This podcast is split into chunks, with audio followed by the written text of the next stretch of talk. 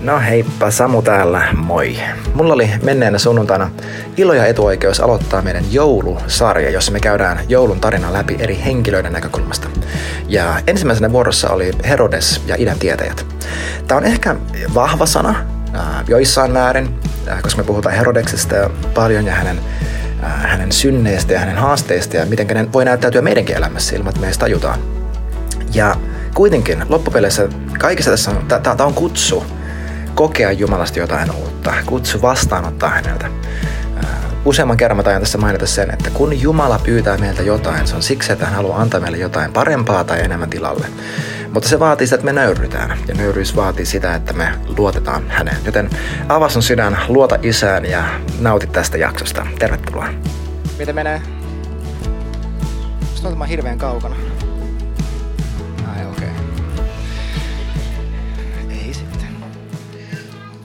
Mä oon pannut merkille, että joka kerta kun mä näen itteni puhumassa, mä aina on tälleen sivussa ja mä nojaan tälleen.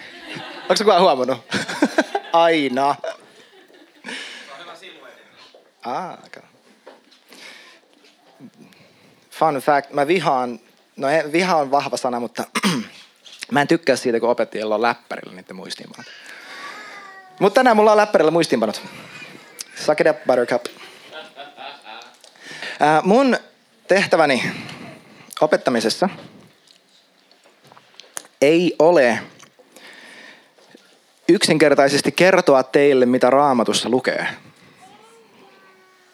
ja vaan opettaa teitä.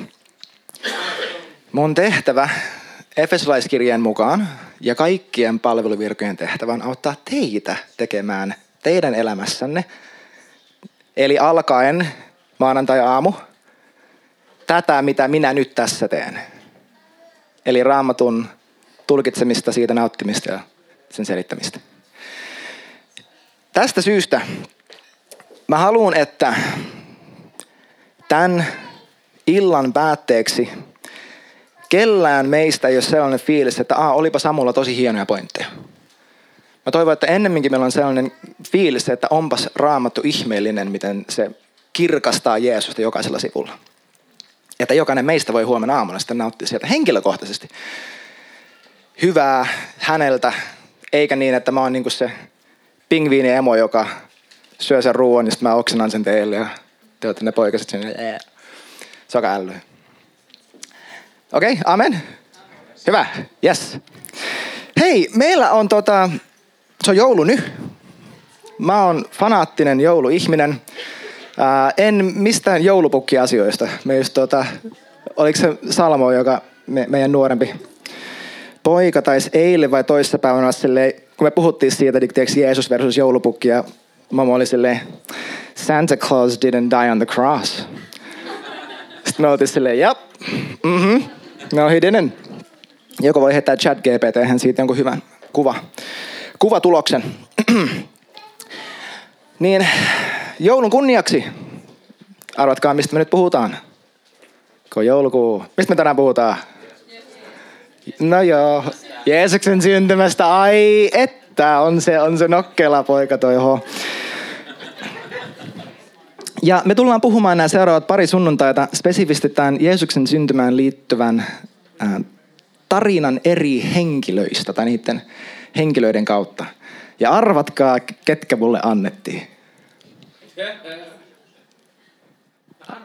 Arvatkaa nyt. Maria ei, Joosef ei. Simeon ja Hanna ei.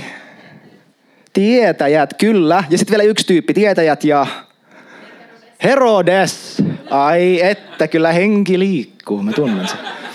Ilmestyksen henki on täällä. Herodes ja tietäjät. Ennen kuin mennään itse asiaan, niin pieni raamattu trivia. Kuka tietää, mikä Bethlehemin tähti todennäköisesti oli tälleen niin kuin tieteellisesti selitettynä? Vinkki, se ei ollut luultavasti tähti. Mikä se oli?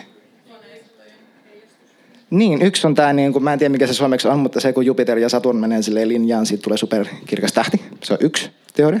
Toinen on komeetta.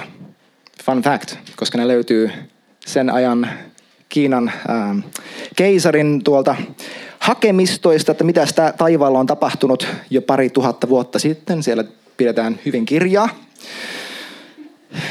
Mutta tota, anyway, luultavasti oli kometta. Sitten tota, H rakastaa tätä joulufaktaa, että Jeesus ei syntynyt joulukuussa. By the way. Niin September H mukaan kyllä. Mikä se oli 29. Monien kiistämättömästi, monien tutkijoiden mukaan, se on Hon syntymäpäivänä, eli 29. päivä syyskuuta. Kuulemma Jeesus syntynyt. Mä luin toisen tutkimuksen, joka sanoi, että se oli jossakin siinä niin kuin huhtikuun, huhtikuun loppupuolella. Anyway. Okei, okay, kolmas raamattu trivia. Montako tietäjää oli? Emme tiedä. Ai että, miettikää. Kuinka paljon kulttuuri me luetaan raamattuun. Ei raamattu sano missä vaiheessa tietäjä oli kolme. Kolme vaan kiva numero. Siitä saa sopivan draaman pystyy, eikö niin? Jos niitä olisi vain yksi, niin se on vähän lättä. Jos niitä olisi kaksi, niin sekin on vähän silleen back and forth. Joku, en mä tiedä, anyway. Mutta kolmella saa jo paljon aikaa. Isä, poika, pyhä henki. Ja tänään me puhutaan Herodeksesta ja tieteistä ja niistä, miten me nähdään.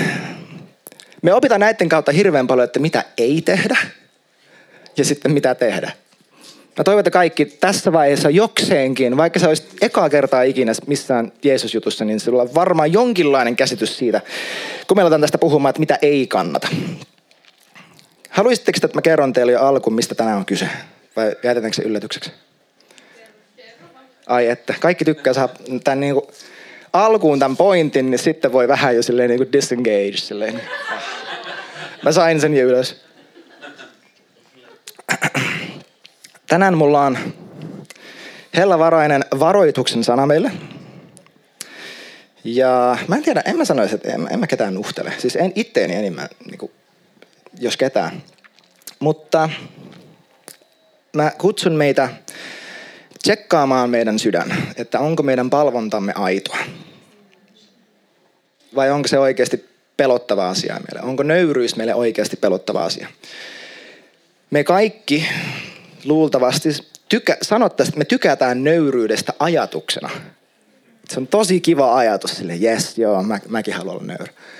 Mutta harva meistä on, on oikeasti sille englanniksi sanotaan, että jumping at the opportunity osoittaa nöyryyttä. Ja kaikki meistä luultavasti tykkää siitä ajatuksesta, että me annetaan Jumalalle jotakin kallisarvoista. Me ollaan antautuvia ja me ollaan anteliaita ihmisten ja Jumalan kanssa. Se on tosi kiva idea. Tosi hieno ajatus. Sen toteuttaminen ei välttämättä aina tunnu ihan super silleen, yes. Tämä oli se, mitä mulla oli ensimmäisenä mielessä. Että mä annan Jumalalle jotain kallisarvoista, kun mulla ei olisi antaa. Fantastic.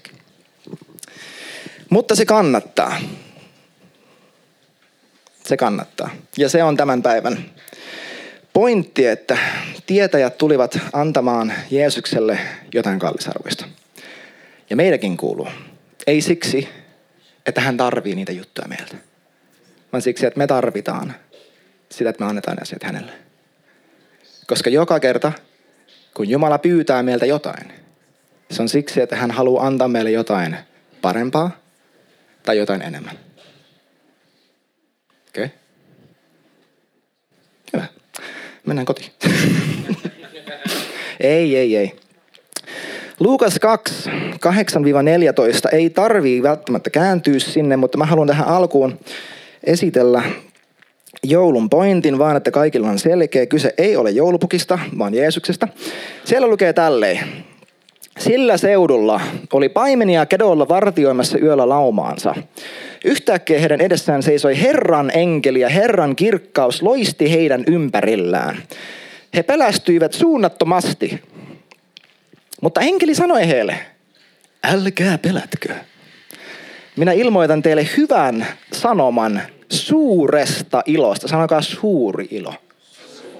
Ai että joka on tuleva kaikelle kansalle. Teille on tänään Daavidin kaupungissa syntynyt vapahtaja, joka on Kristus Herra. Ja tämä on teille merkkinä, te löydätte lapsen, joka makaa kapaloituna seimessä.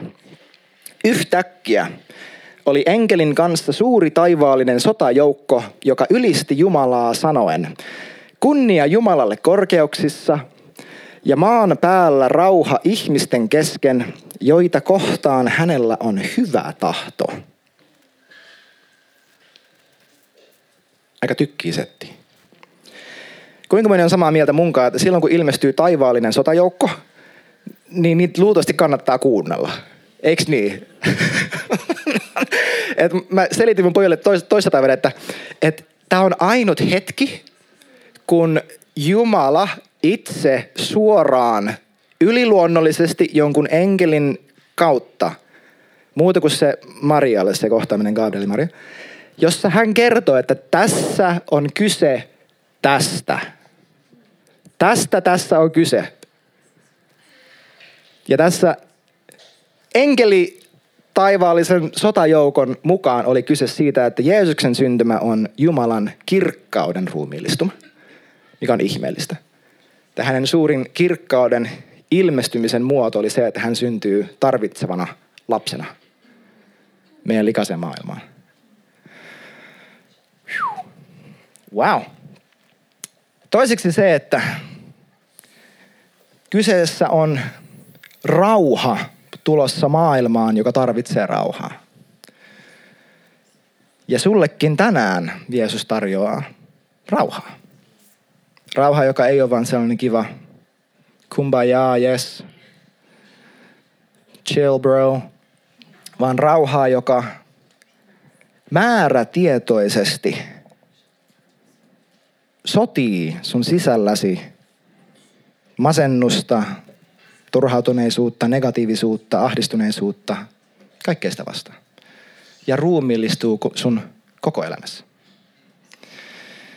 Ja lopuksi ihmisiä kohtaan ää, hänellä on hyvä tahto. Jos se ei tullut vielä selväksi, niin suoraan raamatusta Jumalalla on sinua kohtaan. Millainen tahto? Hyvä tahto. Ei niin kuin vähän niin kuin, silleen niin kuin hän, hänen tahto on semi hyvä, mutta sitten hänellä on se salainen tahto, mistä me ei koskaan saada tietää, kun ikävä juttuja tapahtuu ja kaikki kun niin Jumalan tahtoa. Ei ole totta, by the way. Hänen tahto on yksin omaan ainoastaan ja sataprosenttisesti hyvä. Ei jollain sellaisella kivalla teologisella filosofisella käsitteellä, että hyvä, mutta me ei oikein tiedetä, mitä se tarkoittaa, vaan hyvä sille, että nämä paimenet ymmärsivät, mitä tarkoittaa, että hyvä. Sellaisella tavalla, että kuka tahansa mistä tajuisi, että joo, tämä on niinku hyvä tyyppi. Ei sille hyvä, mutta kuitenkin vähän jotain muuta. Vaan ihan vain hyvä. Hän on sulle hyvä. Hän tahtoo sulle hyvää, hän tahtoo sulle parasta. Koko ajan, elämässä jokainen päivä. Mm. Vitsi. Okei, nyt saa kääntyä. Ää, Matteus 2.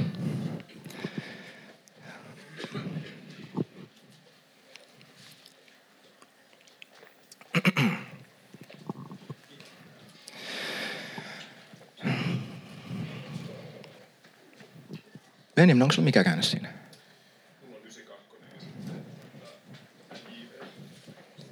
Voisiko tulla tänne? Se on niin kiva ääni. Voisiko se lukea? Se on tosi kiva ääni. Olkaa hyvät. Koko juttu. Kun Jeesus oli syntynyt Juudean Betlehemissä kuningas Herodeksen aikana, Jerusalemiin tuli idästä tietäjiä. He kysyivät, missä on se äskettäin syntynyt juutalaisten kuningas? Me näimme hänen tähtensä nousevan ja tulimme osoittamaan hänelle kunnioitusta. Sen kuullessaan kuningas Herodes pelästyi ja hänen kanssaan koko Jerusalem.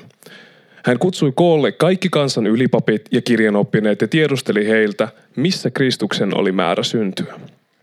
He sanoivat hänelle, Juudean Betlehemissä, sillä näin on kirjoitettu profeetan kautta.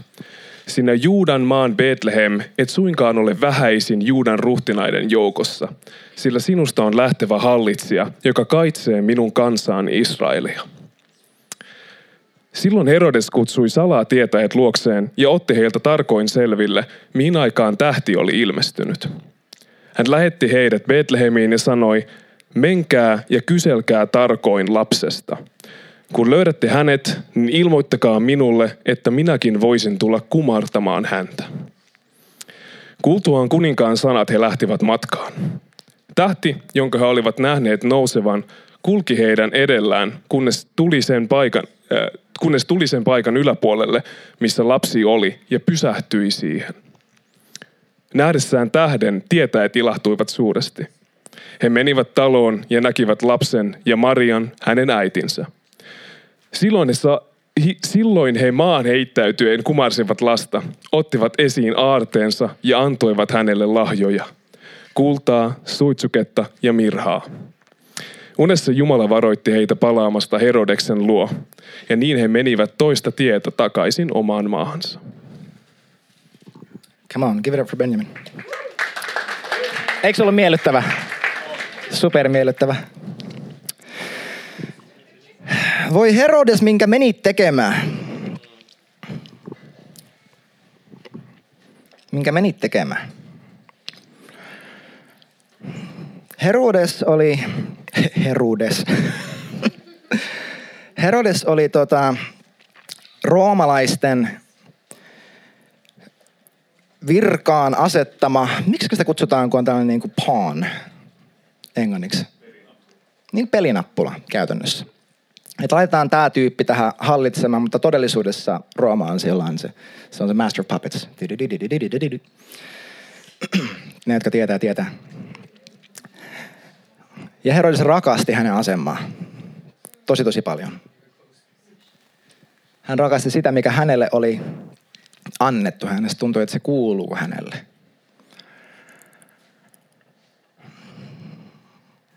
Ja se on vaarallinen asenne meidän elämässä, kun meistä alkaa tuntua siltä, että, että tämä, mitä mä oon saavuttanut, tämä kuuluu mulle.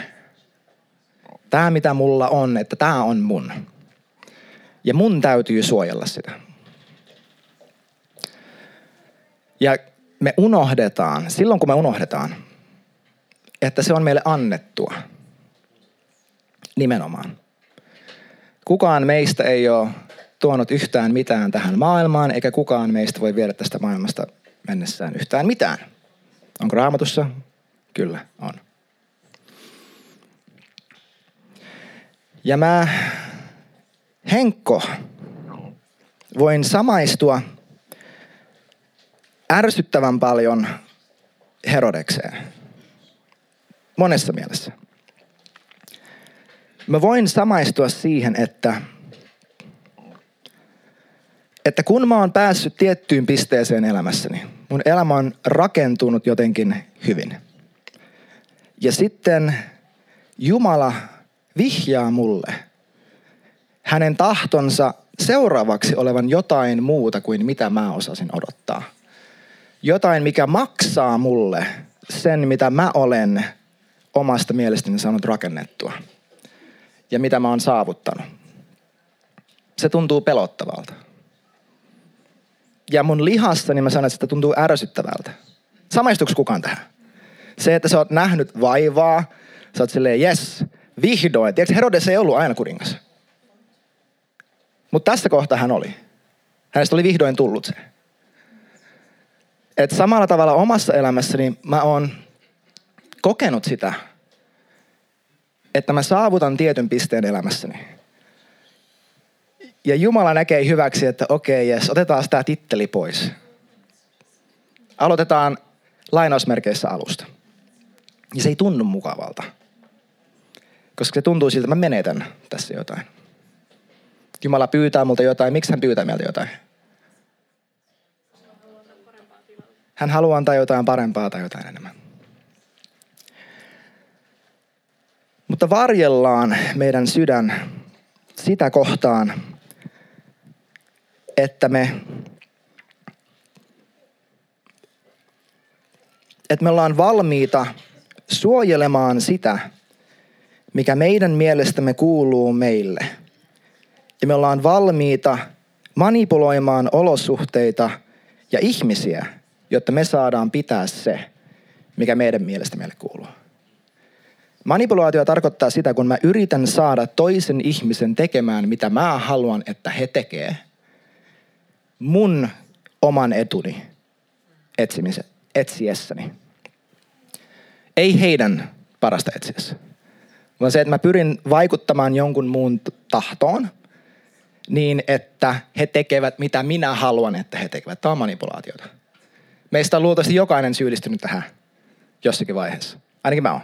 Ei tarvitse nostaa käsiä, mä voin nostaa meidän kaikkiin puolesta. Ole hyvä. Mutta ykkösenä mä haluan nostaa Herodeksesta yhden asian, josta musta tuntuu, että Susu mainitsi tästä tuossa tossa hetki sitten. Ja se on hänen valheellinen lupaus palvonnasta. Musta on mielenkiintoista, että, että Jeesuksen tarina, kun lukee Matteuksen evankeliumia, se alkaa tästä. Tämä on raamatun, tai siis sori, tämä on Uuden testamentin ensimmäinen synti. Ja ensimmäinen valhe on lupaus palvonnasta, joka etsii omaa etua. Eikö se ole raju ajatus? Se, mikä tekee tästä vielä rajumpaa, on kun näkee, että tämä on Jeesuksen maallisen elämän lainausmerkissä kirjan etu- ja takakansi. Miten hänet petettiin? Miten Juudas petti Jeesuksen? Suudelmalla. Läheisyyden merkki, palvonnan merkki, alussa ja lopussa. Eikö se ole raju? Onko se kenenkään muun mielestä raju vai onko, onko se vaan mä, että mä luin tämän raamatusta, niin mä olin oh snap. Koska mut ainakin Henkko toi vetää aika, aika hiljaiseksi se ajatus, että mun omasta elämästäni voi tulla niin rakas mulle, että mä on valmis osoittamaan Jumalalle jotain palvonnan, rakkauden ja ylistyksen näköistä, jotta mä saan mitä mä haluan.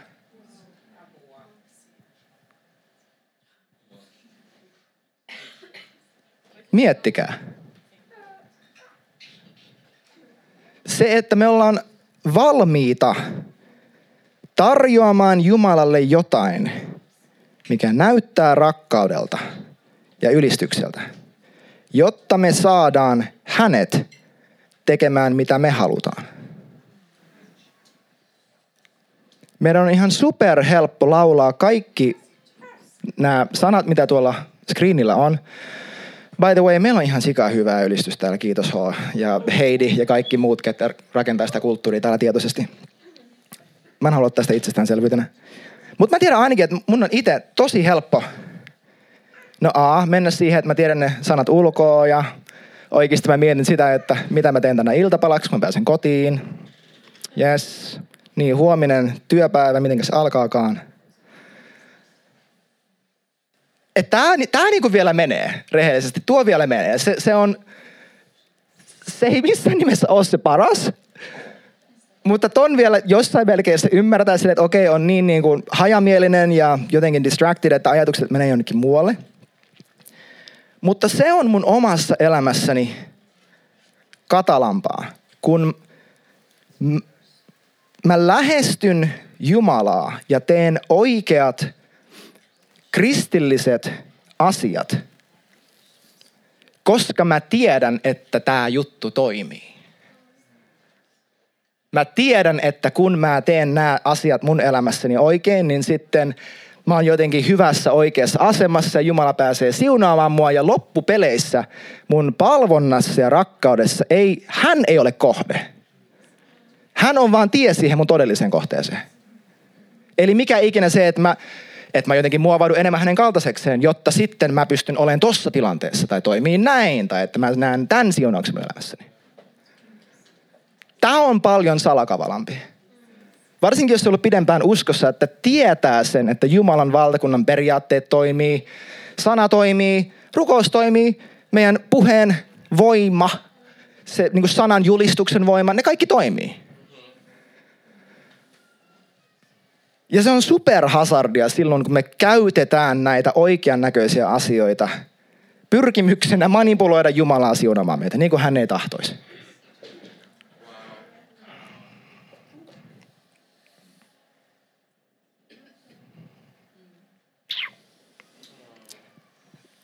Mä lisään myös sen, että tähän iso syy, miksi me tehdään tätä.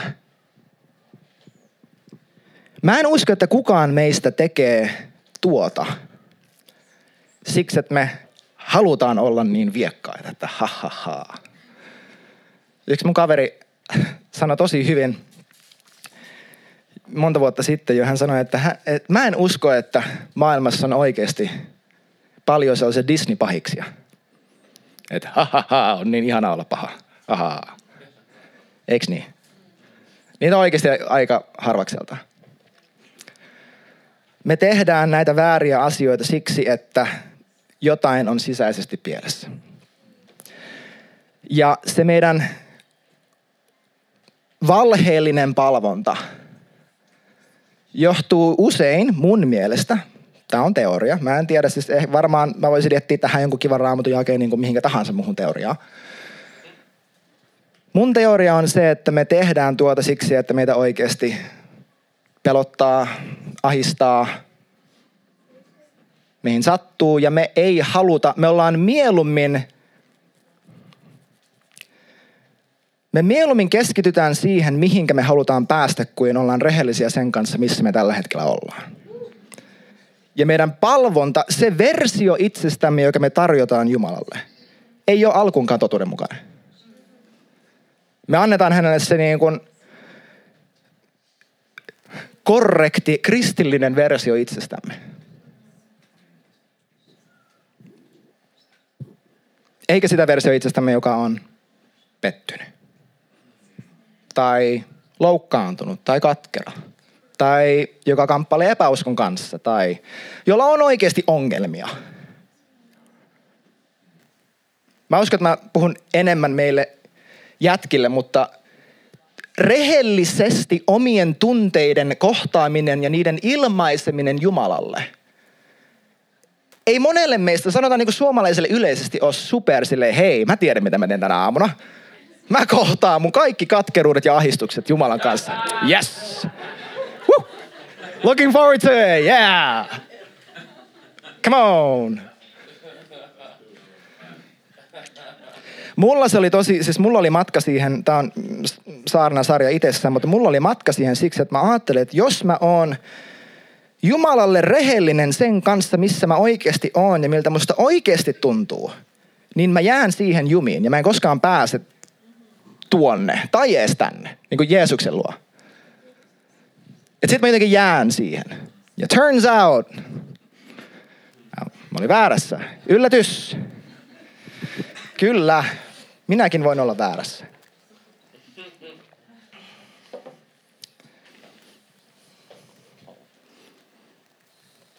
Musta tuntuu siltä, että 20 prosenttia ajasta mä oon 100 prosenttisesti oikeassa.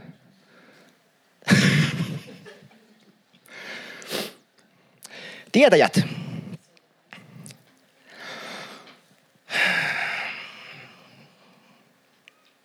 Lisää raamattu triviaa. Okei, kuvittele sä elät maailmassa 2000 vuotta sitten ja sä elät idässä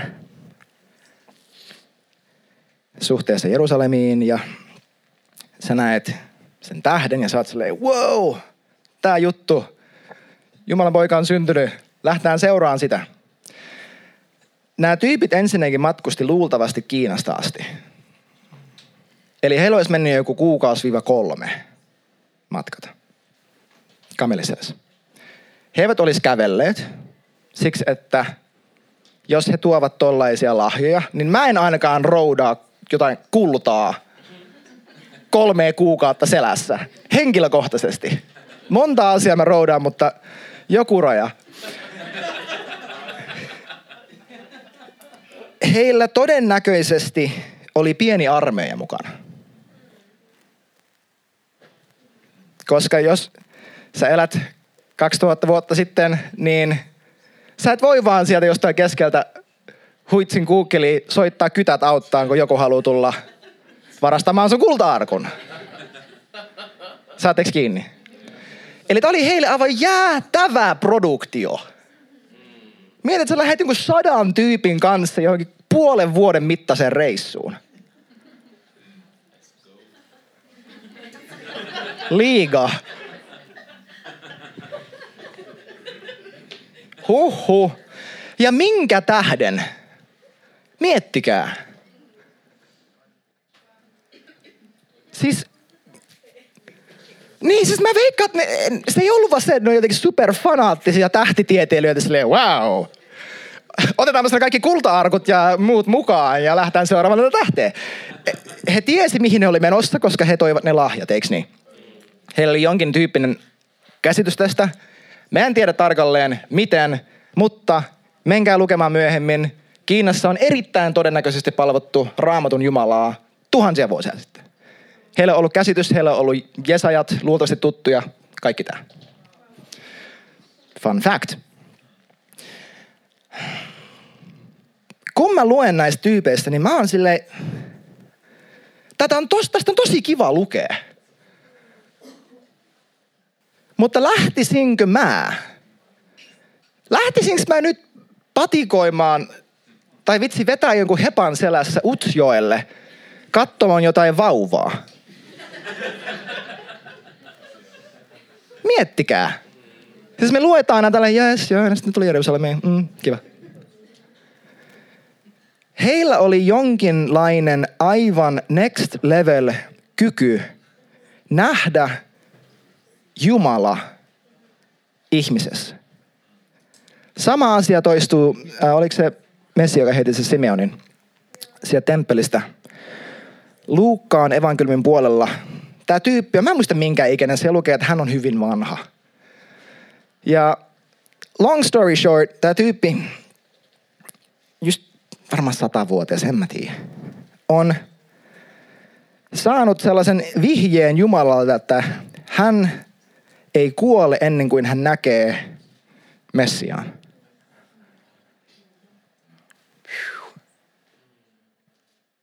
Gets me every time oikeasti. Siis miettikää tämä tyyppi ottaa kahdeksan päivää vanhan vauvan käsinsä. Kuka on nähnyt kahdeksan päivää vanhan vauvan? No se on niin tämän kokoinen. Näkee siinä Jumalan. Ja on silleen, että ja kirjaimellisesti sanoo, nyt mä oon valmis kuolemaan.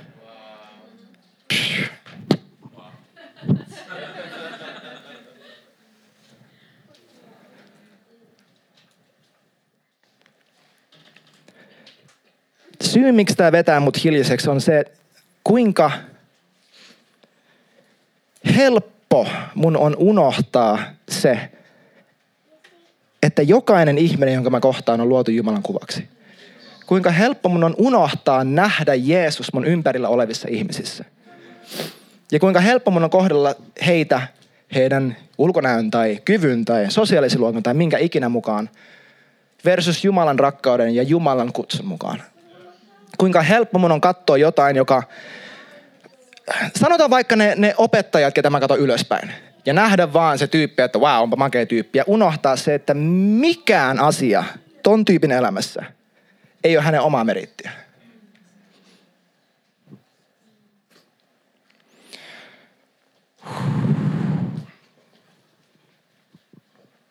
Ja kuinka helppo mun on katsoa itteeni ihan vaan itse itteni kautta ja olla näkemättä Jeesus, kun mä katson peiliin.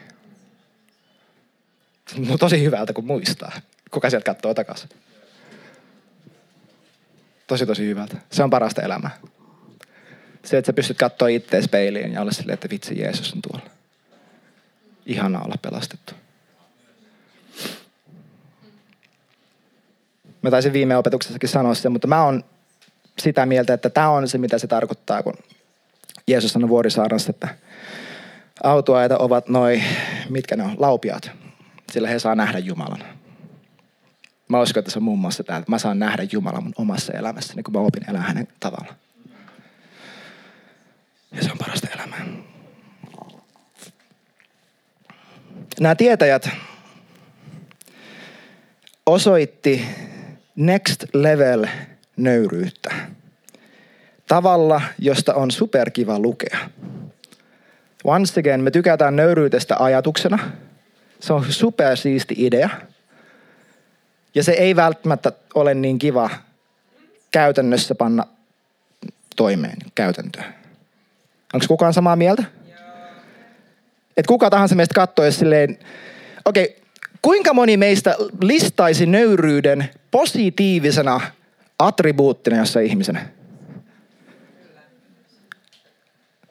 Okei, okay, eli kuinka moni listaa negatiivisena? Alle puolet, nosti käden, nostakaa uudestaan. Kuinka moni, kuinka moni? Come on. Rohkeasti vaan. Positiivinen. Onko nöyryys positiivinen asia mielestä? Nosta kätesi. Loput saa, me tehdään alttarikutsu myöhemmin.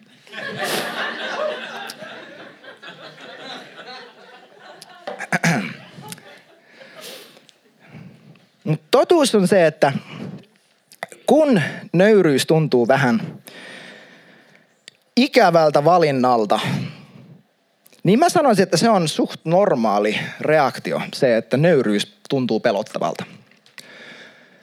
Mä oon, no me Susun kanssa tässä hiljattain juteltiin yhden avioparin kanssa ja heillä oli haaste tehdä avioliitossa ja mä kysyin siltä mieheltä, että koska heillä oli siis tällainen dynamiikka, että hän, hän vaimolla on hankalia tunteita ja mies kokee sen syytöksenä ja sitten jossakin vaiheessa alkaa puolustella itseään ja sitten se juttu vaan räjähtää. Ja mä kysyin siltä, että o, meneekö yhtään, niin kuin, samaistutko yhtään tähän, että, että tuntuu siltä, että on pakko puolustella itseään, koska jos minä en puolustele itseäni ja osoita itseni oikeaksi ja vaimoni vääräksi, niin sitten minä validoin hänen väärät valinnat minua kohtaan ja siispä tämä juttu pahenee tästä vaan entisestään. Hän sanoi, että sataprosenttisesti. Mä oon itse elänyt tällä tavalla tosi pitkään ja edelleenkin opettelen siitä vapaaksi. Susu tuolla nyökkäilee, praise God. We're getting there. Mutta nöyryys tuntuu pelottavalta siksi, että kuinka moni puukko tappelussa on silleen, että minäpäs nyt, hei vaan puukkoni, ojaan. Näin. Tässä sitä nyt ollaan. Iske tohon näin. Sitähän se käytännössä on, että me lasketaan meidän asemeen ja me otetaan se alhaisemman paikka. Missä, jos oikeasti, mietitään tätä hetki, siinä ei ole mitään järkeä.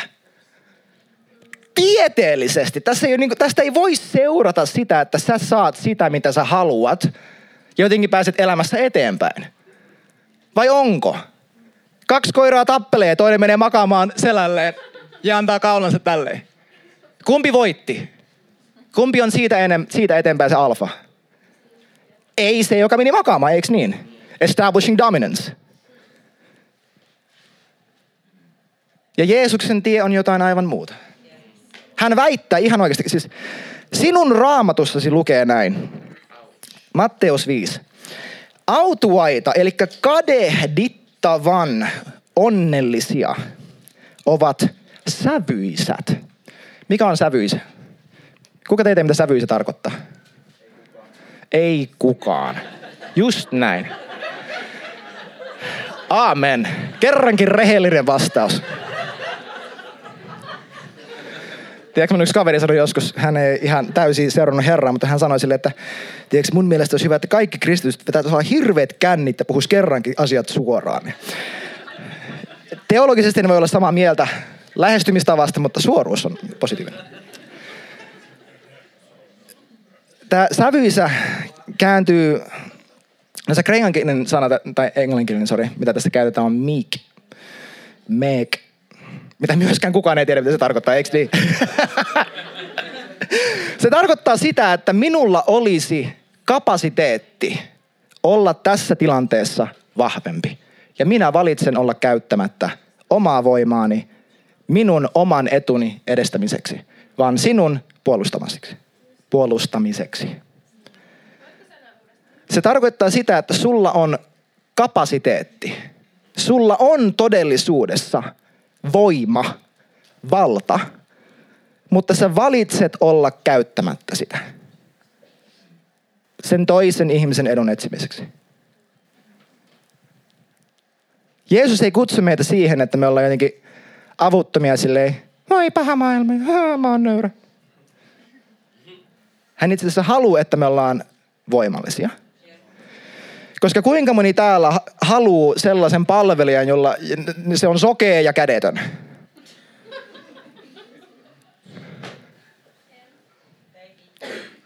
Jokainen meistä, jos saisi valkata itselleen palvelijan, eikö niin, että se paras palvelija, jos katsotaan ihan vaan skillisettiä, olisi se, joka osaa kaikkein eniten ja pystyy tekemään kaikkein parhaimpia juttuja, eikö niin? Toisin sanottuna, jokainen meistä palvelee paremmin sillä, että me ei olla heikkoja, vaan että me ollaan voimallisia. Jumala ei kutsu meitä heikkouteen, silleen niin kuin, että heikkouteen siinä mielessä, että, että äh, voimattomuuteen. Hän kutsuu meitä elää voimallista elämää ja näyttämään, kuinka voimallisia me ollaan siinä, että me lasketaan meidän aseet ja ollaan nöyriä. Mutta on tosi kiva sanoa täältä eestä ja tosi ärsyttävää laittaa huomenna käytäntöön. mutta me päästään sinne. Mä en ole perillä, mutta mä oon lähtenyt.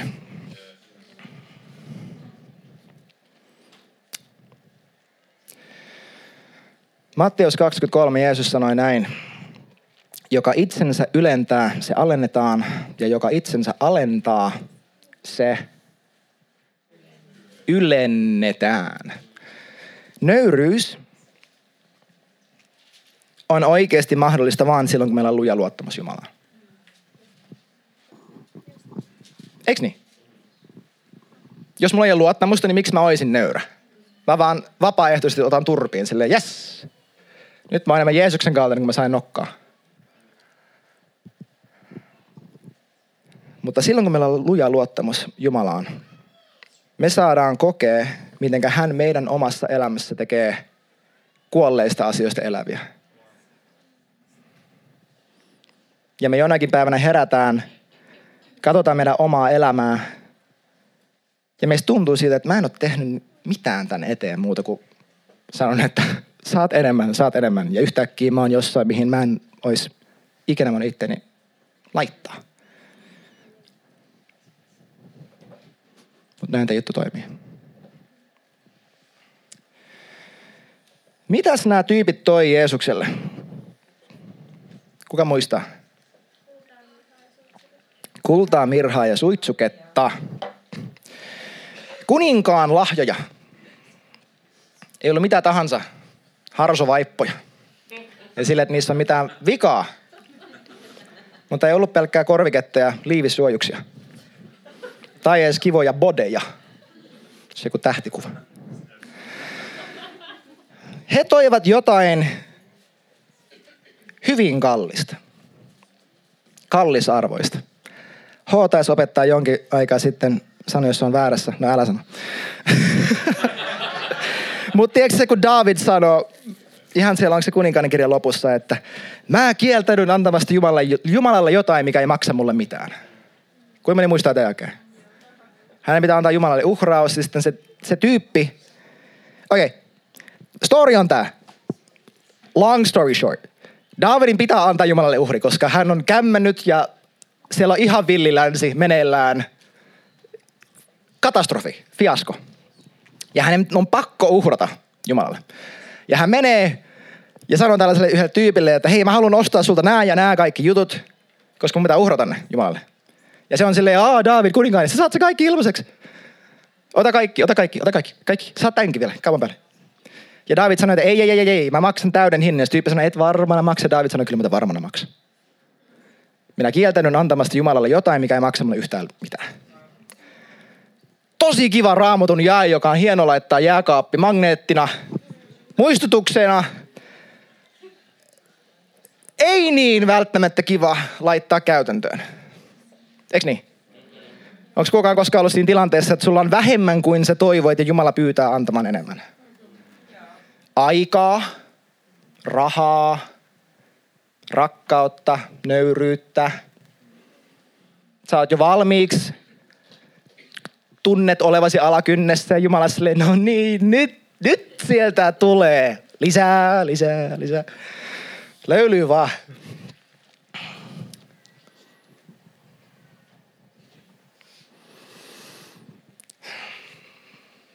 Kato näistä jut, jutut ei, raamatun totuukset, totuudet, ne, on, ne ei hyödynnä meitä, kunnes me tehdään niillä jotain.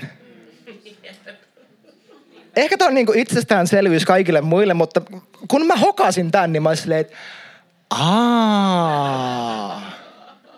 just. Jokainen perkele helvetissä tietää kaikki raamatun jakeet paremmin kuin mä tiedän. Eipä auta. Eiks niin? Yksi, yksi saarnainen sanoi hyvin, kun Jaakobin kirjassa muistaakseni se jae, että, että tota, me ei edes vavista Jumalan eessä. Että, tai, tai se, se jae on se, että ähm, jopa nämä pahat henget uskovat ja vapisevat. Valtaosa kristityistä ei edes vapise. Me tehdään huonompi jobi kuin perkeleet. Ne tietää sentään, että kuka hallitsija ne vapisee. Me tiedetään, ei vapista. Man. Jeesus auta meitä. He, he, he.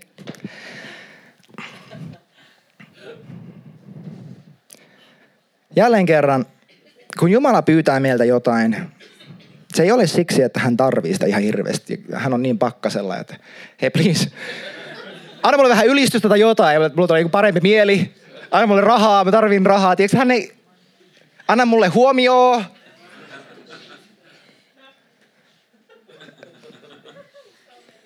Me tarvitaan sitä, että me annetaan hänelle jotain, mikä maksaa meille.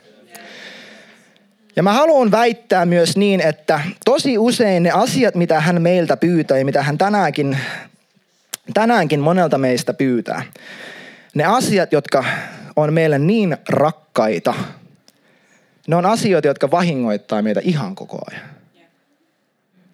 Se voi olla joku elämäntapavalinta. Se voi olla joku tapa nähdä itsesi. Että sä tiedät, että Jumala ei näe sua tällä tavalla, mutta sä näet. Ja tää on sulle rakas ja sä et halua luopua siitä. Kun mä haastattelin Lauri Huttusta vähän aikaa sitten meidän Northern Talks podcastissa, hän sanoi, että hänellä oli katkeruutta Jumalaa kohtaan ja se katkeruus oli hänelle niin rakas, että siitä oli tullut hänen kalleen aarre. Että hän ei voi menettää tätä. Kunnes Jumala pyysi hän, Lauri antamaan hänelle. Kuka muistaa, Lauri puhui tästä pari viikkoa sitten. Kun Jumala pyytää meiltä jotain kallisarvoista, laskeen Jeesuksen jalkojen juureen, niin tosi usein se on jokin juttu, minkä pitäisi kuolla joka tapauksessa. Eikö niin?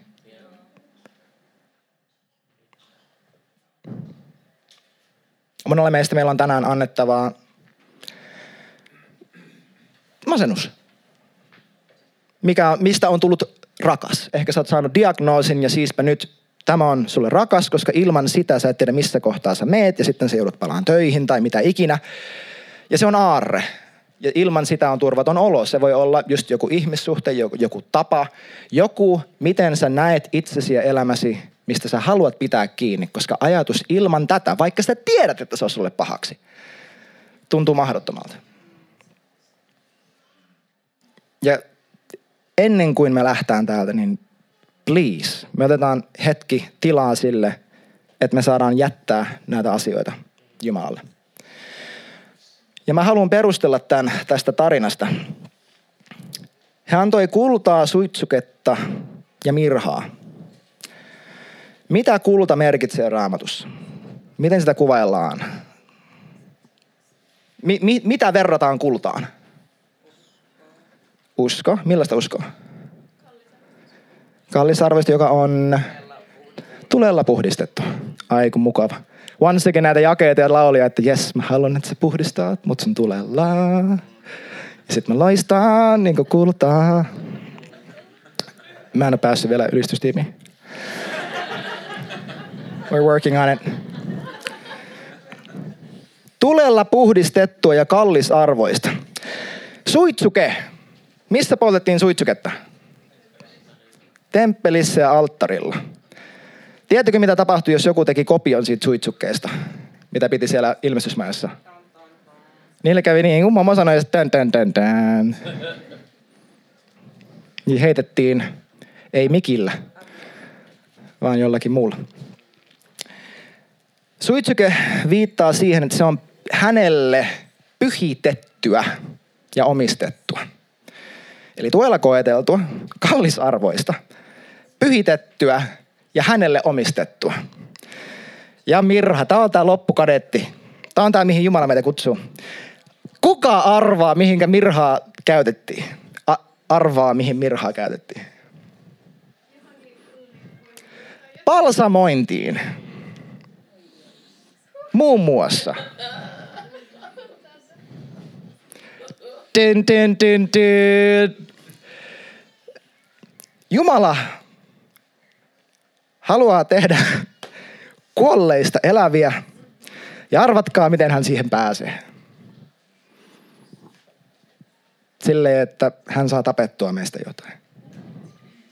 Tai eikö niin? Tämä oli aika niin kuin itsestään selvyys. Kuolleen voi tehdä eläväksi vaan sitten, kun se on kuollut.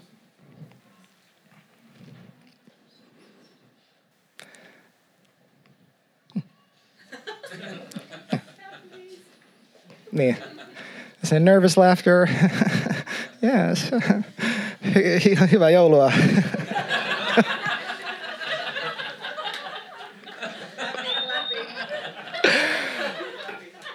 Jep. Äkki joku, joku soimaa, tuli joku pukkibiisi. Soita jotain onnellista, äkki, äkki, äkki. Ei, ei, ei, ei, ei. Ää, nostan kaikki ylös.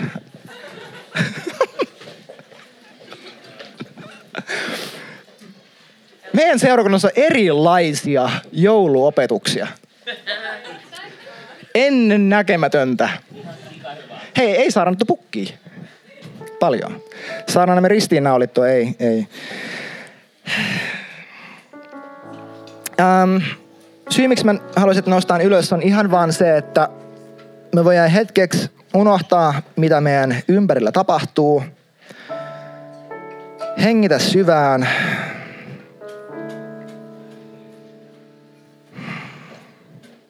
Ja se juttu sun omassa elämässä, minkä sä tiedät, että hän haluaa, että sä lasket sen hänen jalkojen juureen.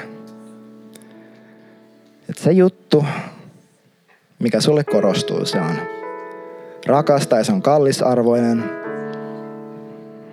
Tai ehkä se on se todellinen itsesi, mitä sä et ole halunnut tuoda hänelle. Siksi, että sä et ole halunnut katsoa sitä, että miltä oikeasti näyttää ja miltä oikeasti tuntuu.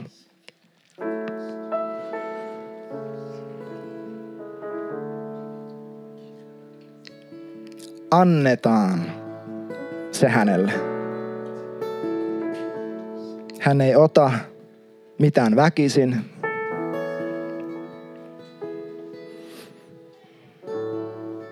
Mutta hän pyytää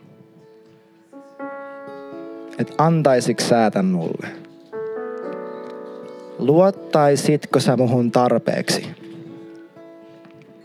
Sä oot valmis laskemaan tämän. Ja luottamaan siihen, että mä annan sulle jotain parempaa tilalle.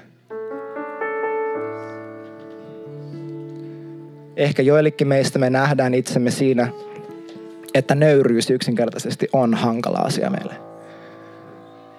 Ja ehkä hän vaan kutsuu sua syvemmälle. Että valitsisitko sä luottaa. Sun työpaikalla, sun avioliitossa, sun eri elämäntilanteissa. Voisitko sä luottaa siihen, että kun sä valitset nöyryyden, että siitä seuraa parempaa kuin sun parhaat omat yritykset. Hei, aivan mahtavaa, kun olit mukana tämän podcastin kautta. Toivottavasti tämä opetus oli sulle siunaukseksi ja sä sait lisää eväitä, kuinka seurata Jeesusta sun koko sydämellä. Sä löydät meidät netissä northwind.church osoitteesta. Sieltä löytyy kokousajat, tavat tukea tätä podcastia ynnä muu, ynnä muuta. Ja totta kai Instagram, northwind.church sekä nykyään myös YouTube samalla osoitteella. Kiitos kun olit mukana ja nähdään taas ensi kerralla. Moi moi!